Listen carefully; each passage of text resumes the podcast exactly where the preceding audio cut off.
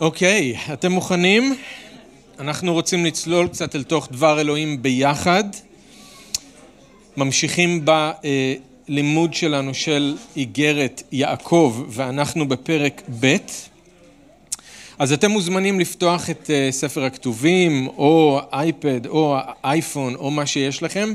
אנחנו רוצים להסתכל ביחד על אה, פרק ב', ואנחנו בעצם מסיימים היום את פרק ב'. אז רק להזכיר לכם שאנחנו אה, אנחנו נמצאים, בפרק ב' אנחנו נמצאים ממש בלב הדבר העיקרי שיעקב רוצה להגיד לקוראים שלו ולנו. אם אתם זוכרים, אז אמרנו שהוא מדבר על כל מיני מעשים שהם צריכים לעשות בקהילה, כל מיני צורות של התנהגות בין אחד לשני בתוך הקהילה, דיברנו על משוא פנים, אם אתם זוכרים, אנחנו נגיע עוד בהמשך ללשון ולחוכמה וידידות עם העולם, אתם יכולים להסתכל על הכותרות שיש לכם שם בספר, אנחנו עוד נגיע לדברים האלה, אבל למה בכלל הייתה את הבעיה הזאת? אז כבר נגענו בזה, יעקב אומר, היו עושי הדבר, לא רק שומעים, פן תרמו את עצמכם.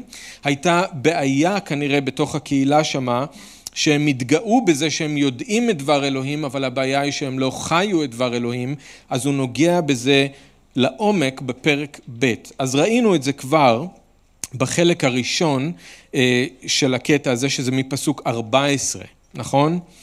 אז דיברנו על זה שאין תועלת באמונה שהיא ללא מעשים. אמונה שהיא ללא מעשים היא אמונה מתה, היא אמונה שלא יכולה להושיע. אמונה גם לא יכולה להיות בנפרד ממעשים, גם זאת אמונה מתה, ואמרנו שאמונה שהיא לא שונה מאמונה של שדים, רוחות רעות, זאת גם אמונה מתה. אז הוא מדבר על החשיבות של אמונה שצריכה להיות אמונה חיה, רק אמונה כזאת בסופו של דבר גם מושיעה. שלוש פעמים הוא חוזר על זה, נכון?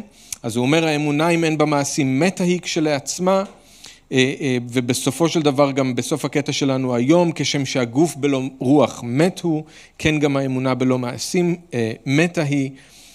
ויש לנו עוד קטע בפסוק, עוד פעם שהוא אומר את זה בפסוק 20, תחילת הקטע שלנו להיום, אמונה בלי מעשים עקרה היא. אז שלוש פעמים הוא אומר, אמונה בלי מעשים אין בה תועלת, אמונה בלי מעשים היא מתה. לא יכולה להושיע. אז זה היה הקטע הראשון, החלק הראשון של הקטע הזה, מה לא, והיום אנחנו רואים מה כן, כי הוא מביא לנו דוגמאות של איך זה נראה אמונה עם מעשים. אבל קטע מאתגר, אני בטוח שאתם גם מרגישים שזה קטע מאתגר, ויעקב, כמו שאמרנו, שם לנו ראי מול הפנים, והוא אומר, תבדקו את האמונה שלכם, שאתם לא רק אומרים יש לי אמונה, אלא שאתם גם חיים אותה. אז אנחנו בקטע השני אה, של החלק הזה, 20 עד 26. 20 עד 26, אנחנו עדיין באותו נושא, ואנחנו אה, מסיימים את הקטע הזה היום. איש בער, האם רצונך להיווכח שאמונה בלי מעשים עקרה היא? אברהם אבינו, האם לא במעשיו נצדק בהעלותו את יצחק בנו על המזבח? הנך רואה כי האמונה עזרה למעשיו, ומתוך המעשים הושלמה האמונה, והתקיים הכתוב האומר, והאמין אברהם באדוני ויחשביה לו צדקה, וגם נקרא אוהב אלוהים. הנכם רואים כי במעשים יצדק איש ולא באמונה לבדה. וכן גם רחב הזונה, האם לא נצדקה במעשים כאשר אספה את שליחי יהושע אל ביתה ושילחה אותם בדרך אחרת? כי כשם שהגוף בלא הרוח מת הוא, כן גם האמונה בלא מעשים מתה היא. אדון יקר, אנחנו שוב באים אה, אל דברך כדי לקבל אור, כדי לקבל אמת, כדי לקבל תוכחה ועידוד וחיזוק והנחיה. אנחנו צריכים את דברך. לא על הלחם לבדו יחיה האדם, כי אם על כל מוצא פי אדוני. האדם הפנימי שבנו צריך לשמוע את דברך. ואנחנו מודים לך שאתה אומר לנו דברים שהם גם נעימים וקלים, אבל גם דברים שהם מאתגרים ואולי אפילו קשים, והכל אתה עושה מתוך אהבה ובחסד. אז הקטע הזה, אדון, אנחנו מודים, הוא לא קל לנו. הוא נוגע בנקודה מאתגרת בשביל כולנו.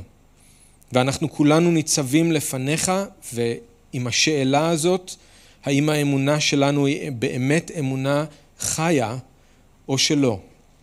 ואנחנו רוצים שתאתגר אותנו, אנחנו רוצים שתראה לנו, אנחנו רוצים לשאול את השאלה הזאת עכשיו ולא כשיהיה מאוחר מדי, אנחנו רוצים לדעת, אדון. אז תחקור אותנו, אדון, תטהר אותנו, תתקן אותנו.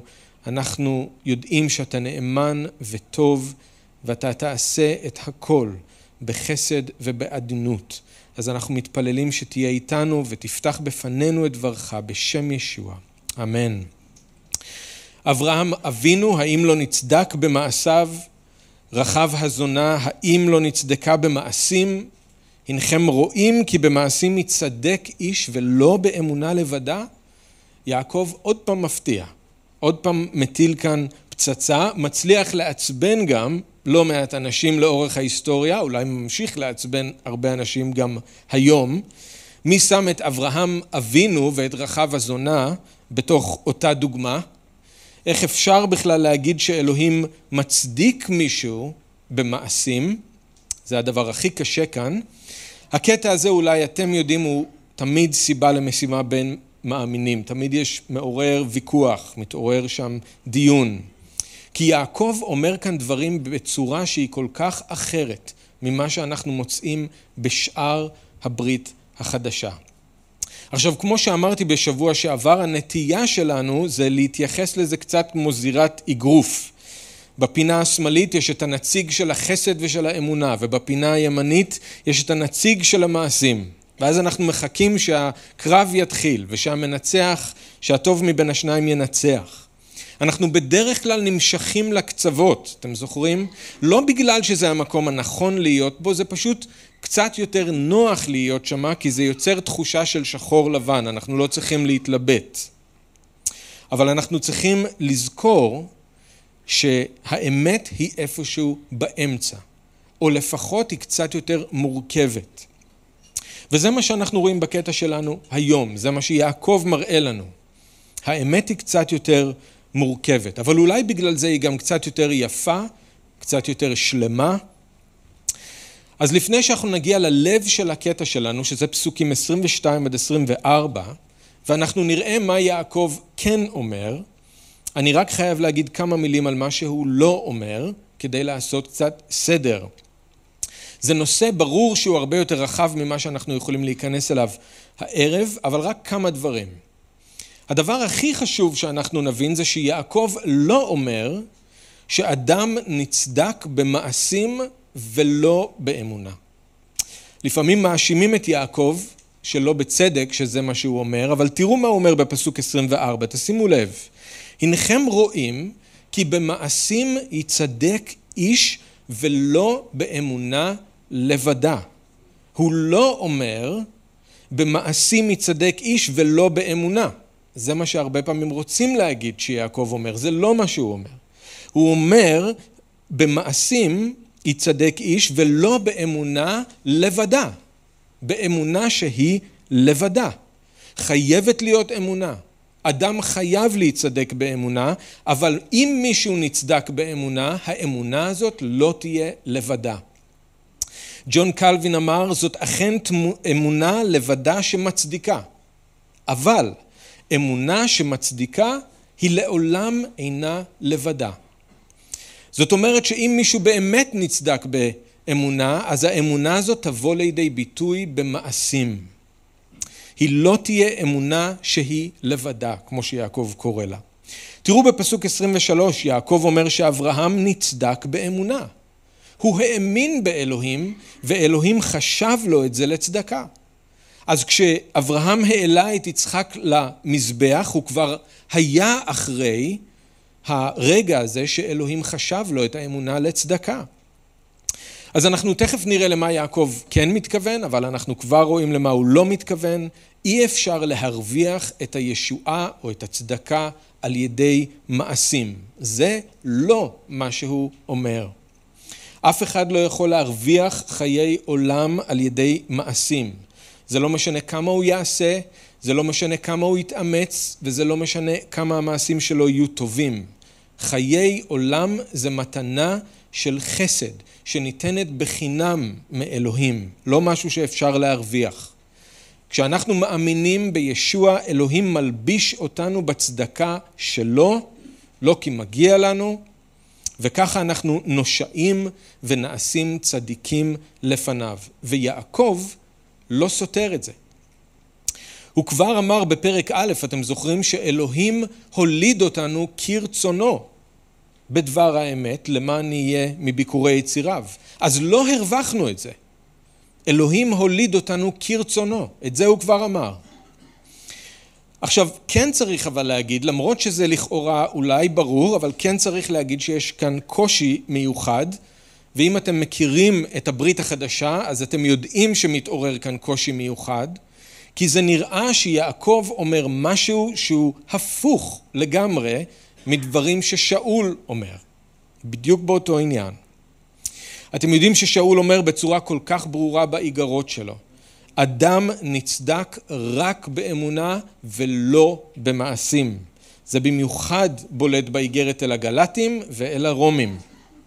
זה כבר נשמע הפוך ממה שיעקב אומר, אבל אם זה לא מספיק, אז יש פה עוד קושי, כי את מי יעקב או את מי שאול מביא כדוגמה כדי להוכיח את העובדה הזאתי, שמישהו נצדק באמונה ולא על ידי מעשים, את אברהם אבינו.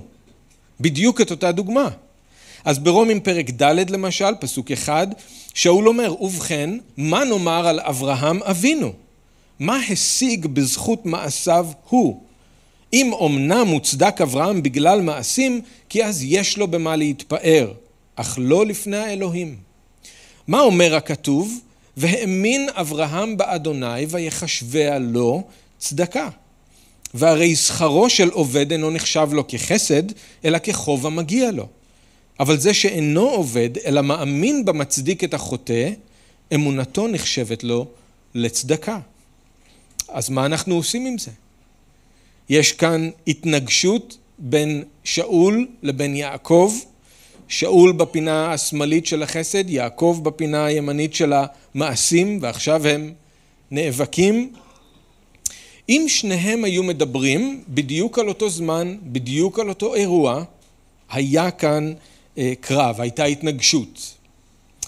אבל האמת שהם מדברים על שני אירועים שונים, שני זמנים שונים, או מסתכלים על זה משתי זוויות שונות.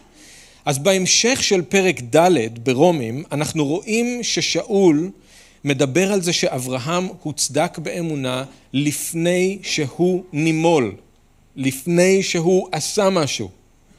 זאת אומרת שהוא לא זכה בצדקה בגלל המעשים, אלא בגלל האמונה. בפרק ד' שם ברומים פסוק תשע, והרי אנו אומרים כי אמונתו של אברהם נחשבה לו צדקה. מתי נחשבה לו? זה מה שמעניין את שאול. מתי נחשבה לו? כאשר היה נימול או כאשר היה ערל? לא בהיותו נימול, כי אם בהיותו ערל. הוא קיבל את אות המילה כחותם לצדקה שזכה בה בגלל האמונה בעודנו ערל.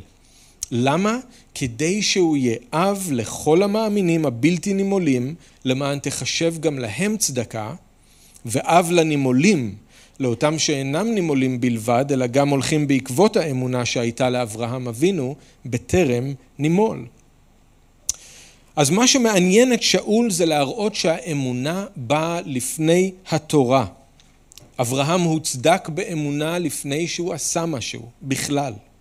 אז גם היהודים וגם הגויים עכשיו מוצדקים כמו שאברהם מוצדק באמונה, בלי קשר למעשים ולתורה. זאת הנקודה של שאול.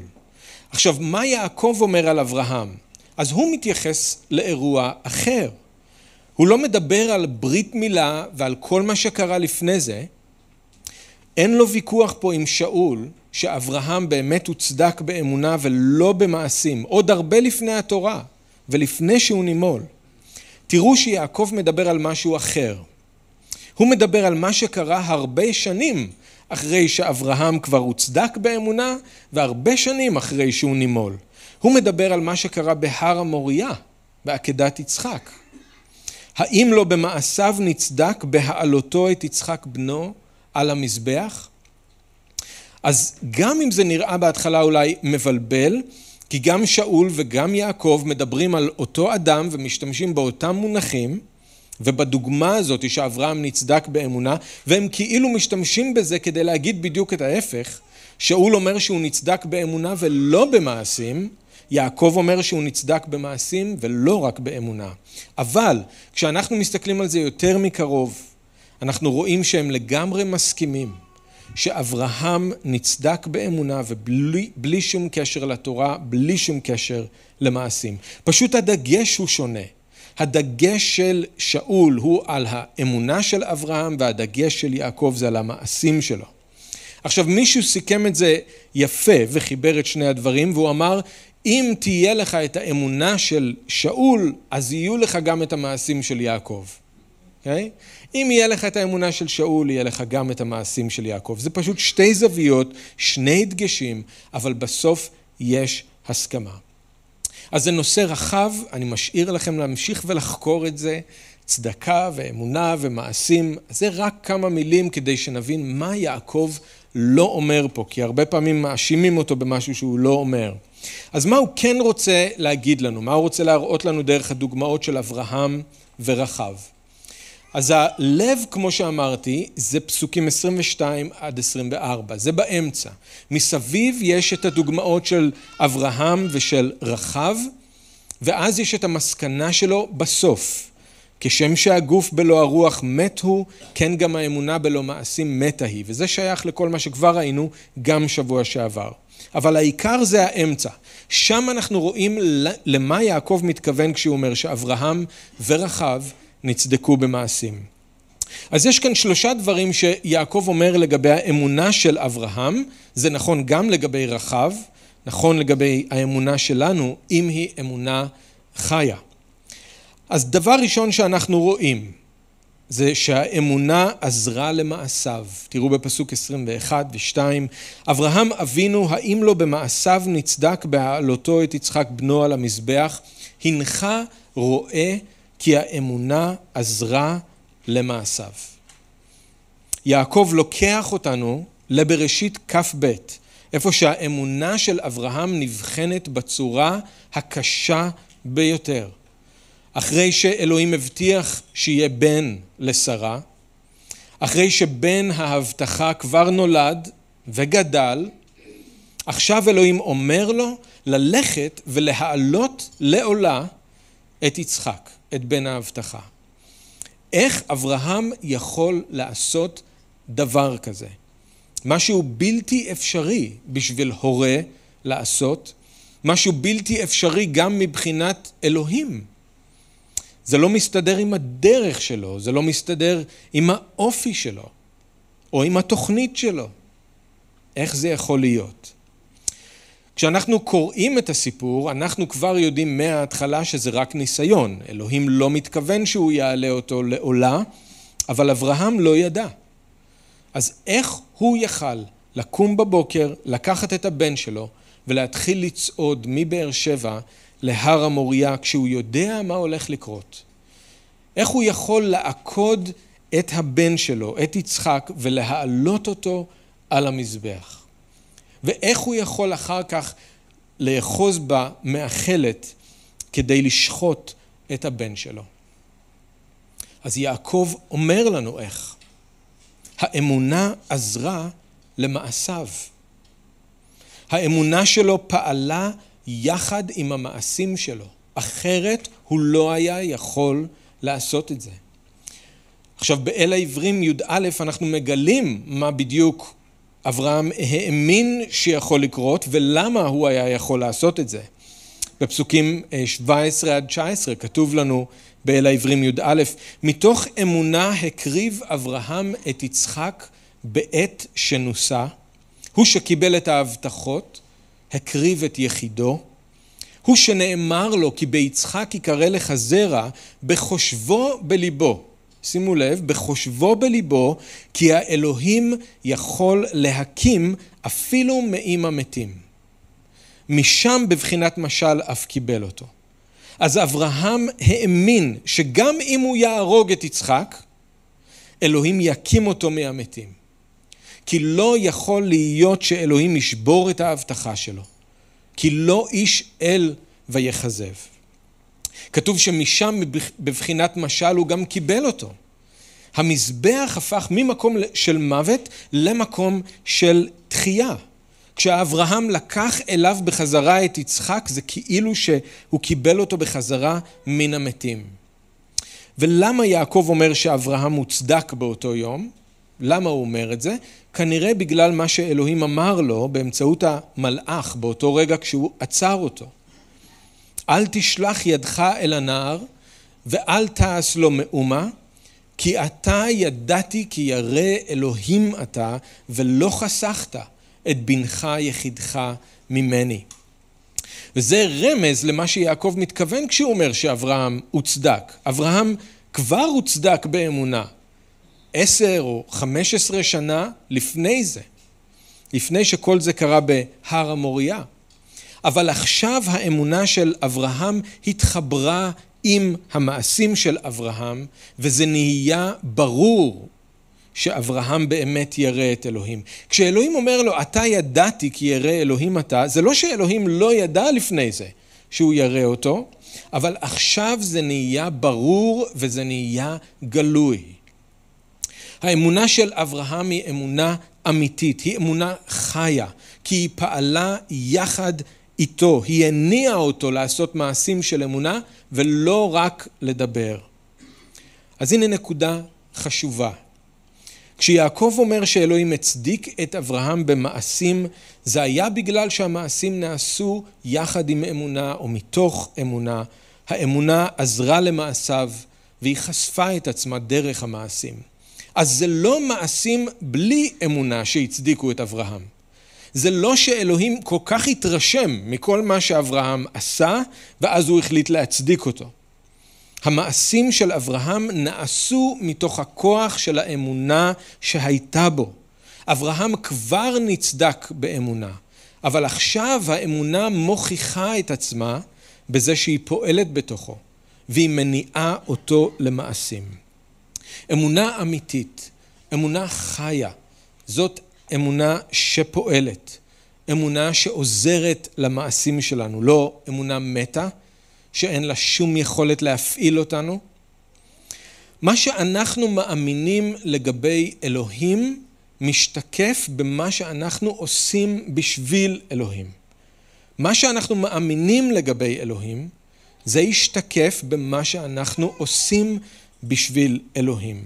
אברהם האמין שהוא נאמן, אלוהים נאמן, ושהוא כל יכול, אז הוא ציית, למרות שזה היה בלתי אפשרי. אתם יודעים שבאל העברים כל פרק י"א מוקדש לנושא הזה, נכון? של האמונה, ויש שם את היכל האמונה עם כל אנשי האמונה הגדולים של כל הדורות. אבל אם תיקחו את ותסמנו לעצמכם את כל הפעלים שיש בפרק הזה, אז אתם מהר מאוד תגלו שאמונה אמיתית היא אמונה שפועלת. מתוך אמונה הביא הבל. מתוך אמונה בנה נוח. מתוך אמונה ציית אברהם. מתוך אמונה התגורר. מתוך אמונה הקריב. מתוך אמונה ברך יצחק. מתוך אמונה ברך יעקב. מתוך אמונה הזכיר יוסף, מתוך אמונה הסתירוהו הוריו, מתוך אמונה סירב, באמונה עזב, מתוך אמונה עשו את הפסח, באמונה עברו בים סוף, על ידי אמונה הכניעו ממלכות, פעלו צדק, השיגו הבטחות, סגרו פי אריות, כיבו להבות אש, נמלטו מפי חרב, התחזקו מחולשה, עשו חיל במלחמה, הביסו צבאות זרים, נשים קיבלו את מתיהם, אחרים עונו עד מוות ולא הסכימו להינצל. תעשו לעצמכם את התרגיל הזה. ואז תשאלו את עצמכם, האם האמונה בחיים שלכם זה יותר כמו שם עצם או פועל? תראו כמה פעלים יש שם.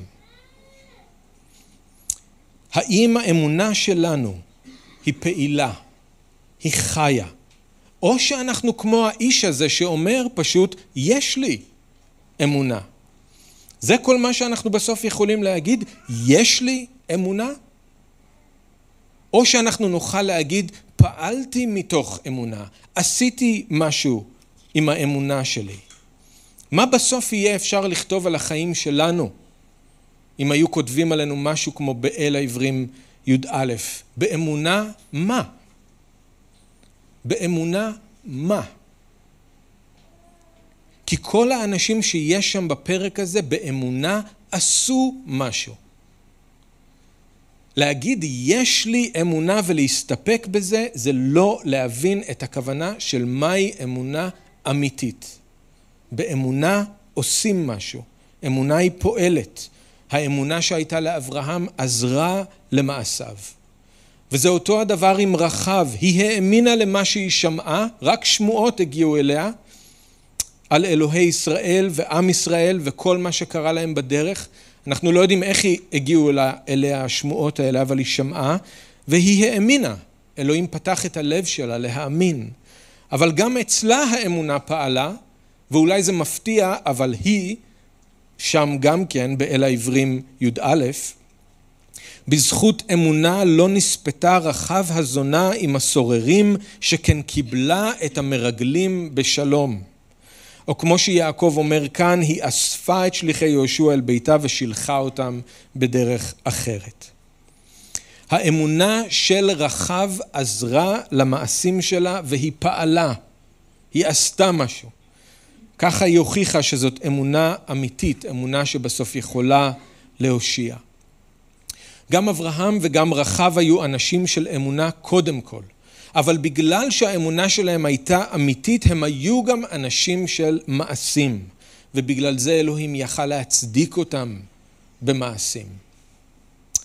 דבר שני שיעקב אומר על האמונה זה שמתוך המעשים הושלמה האמונה.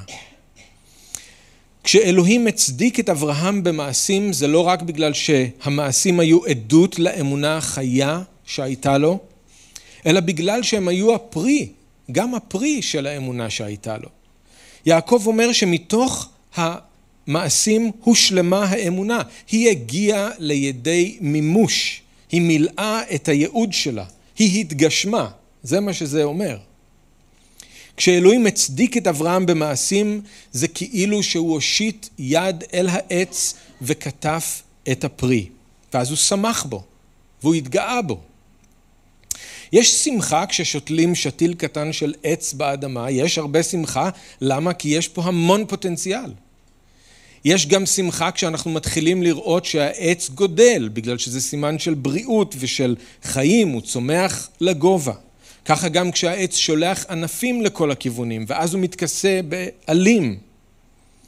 אבל אין כמו השמחה של לקטוף את הפרי. הסיפוק האמיתי מגיע כשהעץ מגשים את הייעוד שלו ועושה פרי. לזה הוא נועד.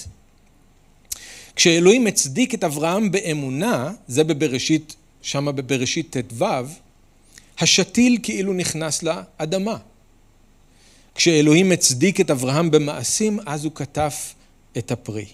הוא שמח כשהשתיל נכנס לאדמה, זאת התחלה, אבל הוא שמח בצורה אחרת לגמרי כשהוא יכל לבוא ולקטוף את הפרי. להגיד שאמונה ומעשים מנוגדים אחד לשני זה מגוחך, זה כמו להגיד שהעץ והפרי מנוגדים אחד לשני. זה נכון שאלה שני דברים שונים, עץ זה עץ ופרי זה פרי, אבל ברור שאחד נובע מהשני. אז הם קשורים, הם ביחד, איך יכול להיות שהם מנוגדים או לא שייכים? אני הגפן האמיתית ישוע אמר, ואבי הקורם. אני הגפן ואתם השריגים. כל שריג בי שאינו עושה פרי, הוא מסיר אותו. כל אשר עושה פרי, הוא מטהר אותו, כדי שירבה פריו. זאת המטרה, הרבה פרי. לא מעט, לא בכלל לא, הרבה. העומד בי ואני בו עושה פרי לרוב, בזאת יפואר אבי שתעשו פרי לרוב ותהיו לי לתלמידים, כדי שירבה פריו, פרי לרוב, פרי לרוב, הרבה פרי, זה מה שהקורם רוצה, ככה הוא מפואר בכבוד, הרבה פרי. ישוע אומר לתלמידים שלו, לא אתם בחרתם בי כי אם אני בחרתי בכם. והפקדתי אתכם לעשות מה? ללכת ולעשות פרי, ושפרייכם יקום. הרבה פרי, פרי שנשאר, זה מה שמשמח את אלוהים, זה מפאר את הכורם ואת הגפן. הפרי הזה שישוע מדבר עליו הוא חיים שמלאים במעשים טובים, שנובעים מתוך אמונה ועמידה בישוע ועמידה בדבר שלו. במילים אחרות, הפועל הטבעי של האמונה זה לבוא לידי ביטוי במעשים. כמו שהפועל הטבעי של העץ זה לשאת פרי, להניב פרי. כשאלוהים מצדיק אותנו באמונה, בתחילת הדרך, אז העץ נשתל. ואז כשהוא מצדיק אותנו במעשים, הוא בא וקוטף את הפרי. אלוהים אמר שזה עץ תפוחים, עכשיו אפשר לראות שזה עץ תפוחים, ואפשר ליהנות מהפרי. אלוהים תמיד שמח בנו, בכל שלב, אבל הוא שמח במיוחד כשהאמונה שלנו באה לידי ביטוי במעשים, כי אז הוא קוטף את הפרי. זאת שמחה של קציר, שמחה של יבול, של הגשמה, של מימוש. עכשיו מילה לגבי מה זה לא אומר. כשיעקב אומר שמתוך המעשים מושלמה האמונה, הוא לא אומר שהיא נעשתה מושלמת במובן שעכשיו היא ללא פגם. כמו כולנו, גם אברהם וגם רחב עוד עשו הרבה מאוד טעויות וחטאו בכל מיני דרכים אחרי שהם הוצדקו במעשים. אז זה לא שהם נעשו מושלמים מאותו רגע והלאה, זה פשוט שהאמונה שלהם הגשימה את עצמה, היא השיגה את המטרה שלשמה היא קיימת.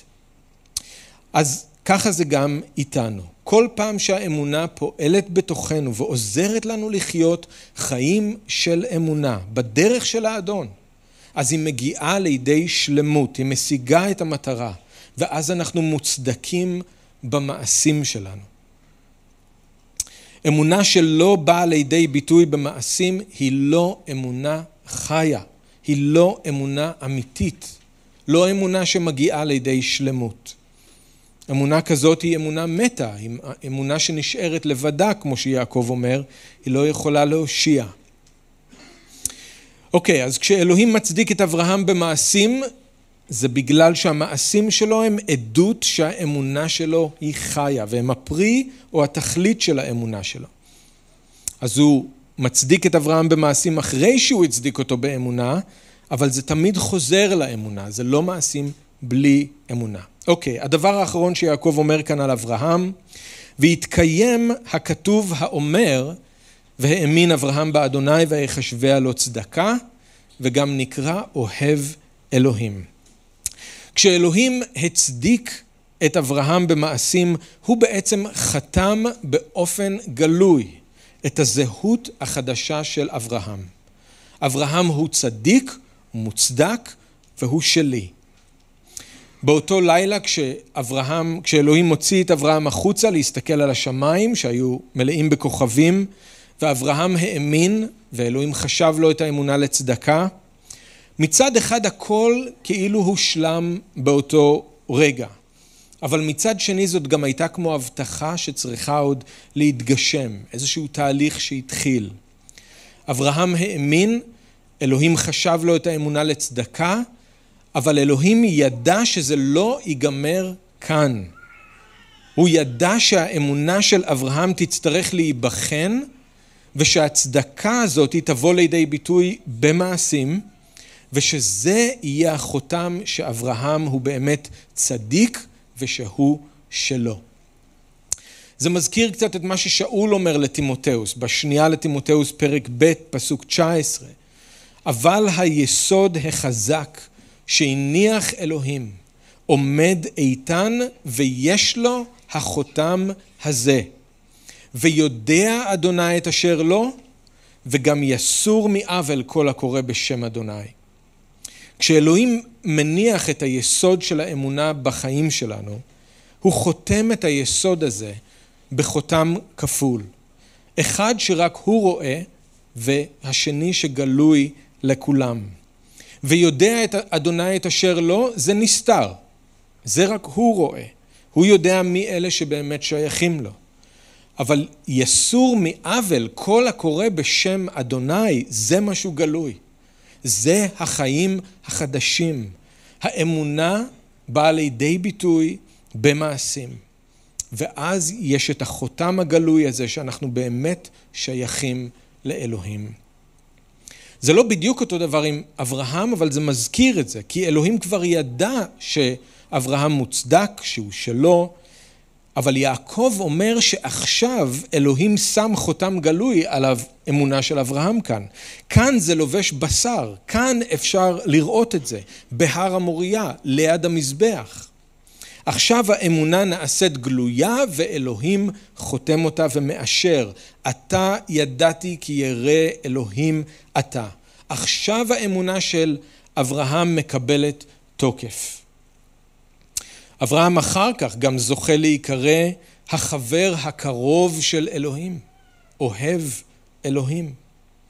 זה החותם הגלוי של אלוהים על החיים שלנו, שאנחנו הוצדקנו ושאנחנו שלו. ואם אנחנו רוצים את החותם הזה, אנחנו צריכים לתת לאמונה לפעול. אנחנו צריכים לתת לאמונה להתעורר לחיים. אנחנו צריכים לעשות משהו עם האמונה שלנו. מעשים שנעשו באמונה, שהם פרי של האמונה, זה גם החותם הגלוי שאנחנו מוצדקים ואנחנו של אלוהים. אוקיי, אי אפשר לסיים בלי האפסים ב', פסוקים שמונה עד עשר. אתם יכולים לפנות לשם אם אתם רוצים, אבל זה פסוקים מוכרים וכל כך יפים שמחברים ביחד את האמונה ואת הישועה ואת המעשים ומראים לנו שהחוט המשולש הזה לא במהרה ינתק, זה אחד. אפסים ב' שמונה עד עשר, הן בחסד נושעתם על ידי האמונה. וזאת לא מידכם, כי אם מתנת אלוהים היא. אין זה נובע ממעשים כדי שלא יתגאה איש, שהרי מעשה ידי אלוהים אנחנו, ברואים במשיח ישוע למעשים טובים שאלוהים מכינה מקדם למען נחיה בהם. נושענו בחסד על ידי אמונה. אבל אפילו האמונה הזאת זאת מתנה מאלוהים. גם האמונה הזאת היא לא מידינו. הישועה שלנו לא נובעת ממעשים. אם היא הייתה נובעת ממעשים, היינו יכולים להתגאות לפני אלוהים ולהגיד, הרווחנו את זה ביושר, מגיע לנו. אבל לא, זה לא נובע ממעשים. ותראו שלהיוושע, ישועה, על זה שאול מדבר, להיוושע זה לא להינצל מגהנום וללכת לגן עדן. זה חלק מזה. זה חלק מזה, אבל זה לא העיקר. להיוושע זה אומר שאלוהים בורא אותנו מחדש במשיח ישוע ושאנחנו מעשה ידיו. והמילה כאן ביוונית כל כך יפה פואמה, אנחנו מעשה האומנות שלו, יצירה שלו. לא סתם מעשה ידיו, אלא יצירת האומנות שלו. אז הוא בורא אותנו מחדש במשיח ישוע. ואז הוא נותן לנו ייעוד חדש בחיים האלה, מעשים טובים שהוא הכין בשבילנו מקדם למען נחיה בהם. אז אנחנו לא נושעים בגלל מעשים, אבל אנחנו כן נושעים בשביל מעשים. מעשים זה לא השורש, אבל זה כן הפרי של הישועה. ואם יש לנו שורש אמיתי של אמונה חיה ואמיתית, יהיה גם את הפרי שמעיד על זה. וכמו עם אברהם ועם רחב, אם אלוהים הצדיק אותנו באמונה, הוא יצדיק אותנו גם במעשים. אם יש לנו את האמונה ששאול מדבר עליה, יהיו לנו גם את המעשים שיעקב מדבר אליהם. שני הדברים האלה הולכים ביחד. אז אני מציע, תחזרו לכל מה שלמדנו גם בשבוע שעבר וגם הערב, כי יש כאן הרבה מאוד, ותנו לאלוהים לבחון אתכם על ידי דברו, לאתגר אתכם, את כולנו, כולנו צריכים את זה. אנחנו כולנו רוצים להגיע למצב שבו האמונה שלנו נושאת פרי ושיש מעשים בחיים שלנו שמעידים על האמונה, שהאמונה לא תהיה שם עצם אלא פועל. אמן? כן, אבינו, אנחנו מודים לך שאתה מנחה אותנו בדרך ישרה ובדרך טובה, גם אם היא לא פשוטה.